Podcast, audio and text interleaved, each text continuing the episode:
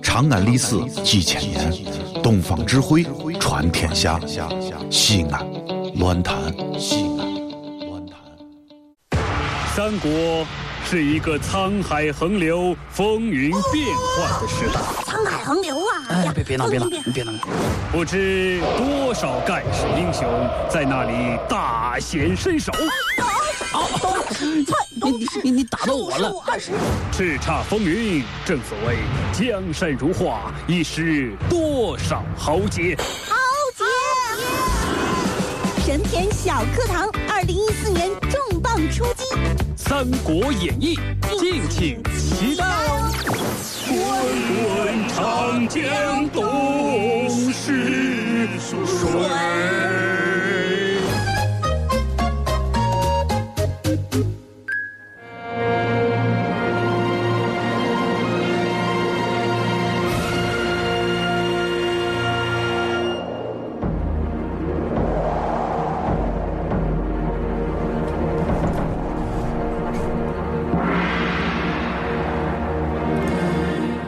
迎来到神篇小课堂。今天我们来说一说《三国演义》第十三回，找个什么理由打董卓才算是出师有名呢？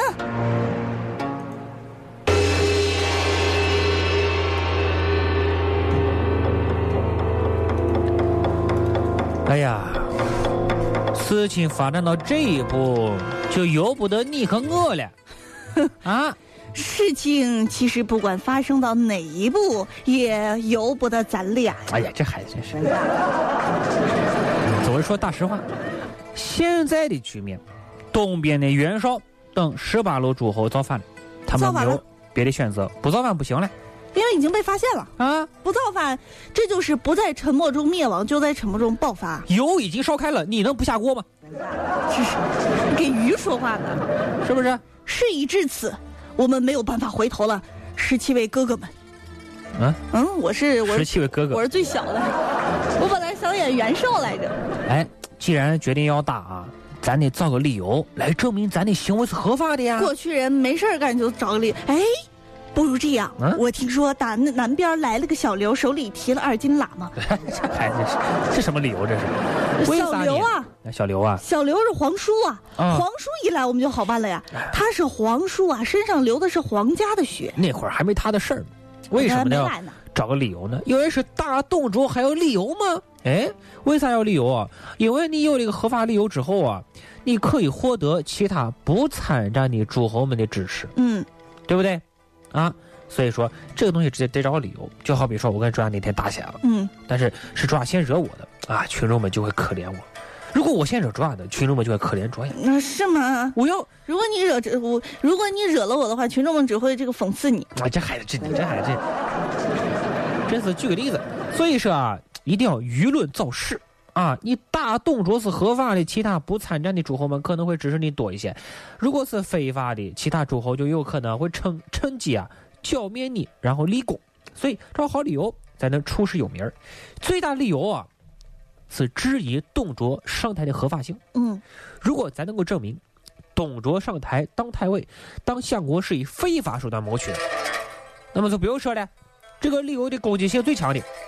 很容易导致这个群起而攻之，但是没有一个人质疑他的合法性，这都说明啊，大伙都默认了董卓上台是合法的，他上面的高官啊都死光了，嗯，是该轮到他接班了，他的这个相位啊也是由皇帝签字盖章认可是合法的，所以这个理由还不行，哎呀，那还继续寻寻理由。那么各位注意啊，董卓他是在上台之后干的坏事不是通过干坏事上了台。他之所以能够上台，完全是因为当时这个外部环境提供的机遇，而他北京的一个便宜。这个理由不行，那就找下一个理由。那怎么办？我们分析啊，董卓上台之后干哪些坏事？干的多了，狂杀乱杀，嗯，滥杀无辜，陷害忠良啊，对啊，强夺民女。哎呦呵，他们叫小小交蝉。真是的啊，董卓干的第一个坏事，废张立右，换皇帝。以这个理由来打董卓行不行呢？也不行，为啥呢？因为这个换皇帝啊，是五府五府共同做出决策，虽然说是董卓啊蛮横霸道啊，威胁强迫大伙通过的，但毕竟也是大伙一致通过的，那程序上是对的。那么这个由武府做出了换皇帝这个决定啊，你下面的官员只能说是接受，没有权利反对，所以根本不能以这个理由来造反。但如果说这个袁绍指责董卓换皇帝是谋反，那么这个理由对袁绍自己也是不利的。没错，那为啥这样说呢？因为袁绍。有两个选择，一个是进攻消灭董卓，第二个呢是消灭不了的情况之下，袁绍可以在东边的七个州建立一个新的汉朝。因为袁绍这边人多力量大呀。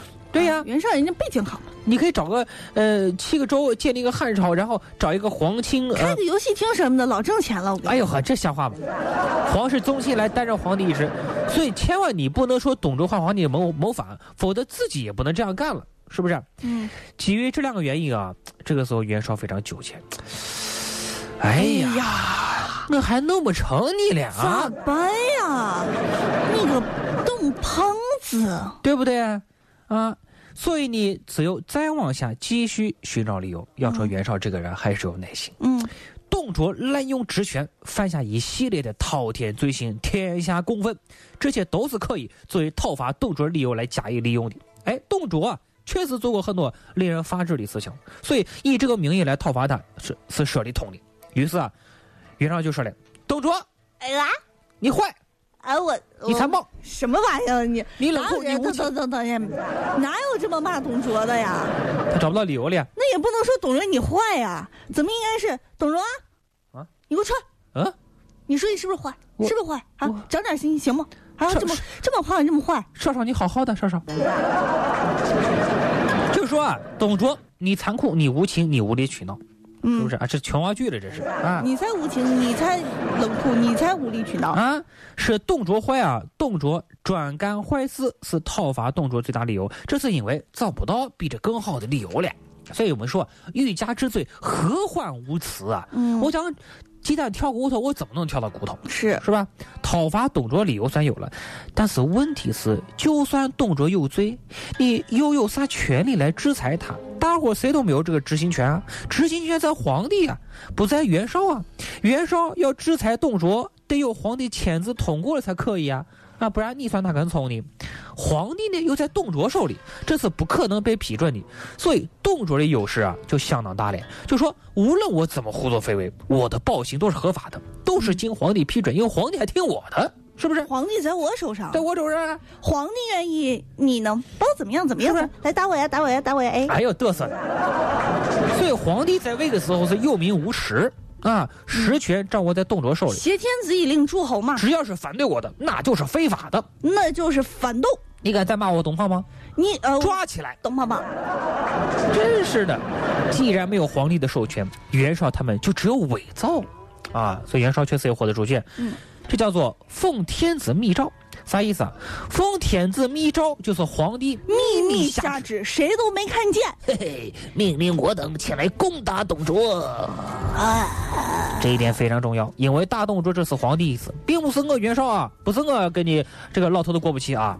密诏当然是假的了，大伙都是心知肚明的。但是伪造这个东西啊是必须的，要不然你找不到理由，又没有权利，对不对？嗯。那么这时候呢，这个袁绍啊向大家保证，开始洗脑了。大家，请放心，打董卓是合法的，是皇帝叫我们打他的，我们并没有造反，而是在为皇帝、为国家铲除奸臣败类。哎，这就是袁绍啊，终于找到了一个打董卓的理由。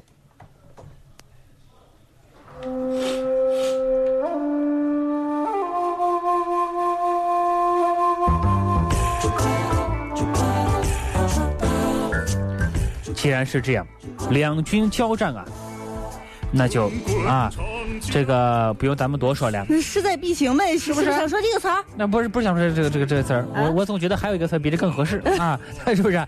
但是呢，作为董卓来说，董卓要想我怎么去对付袁绍啊，是不是？我不能坐以待毙呀。嗯。所以，我们明天节目当中将会说说《三国演义》第十四回，且看一代奸雄董卓如何来应战呢？这里是西安，这里是西安论坛。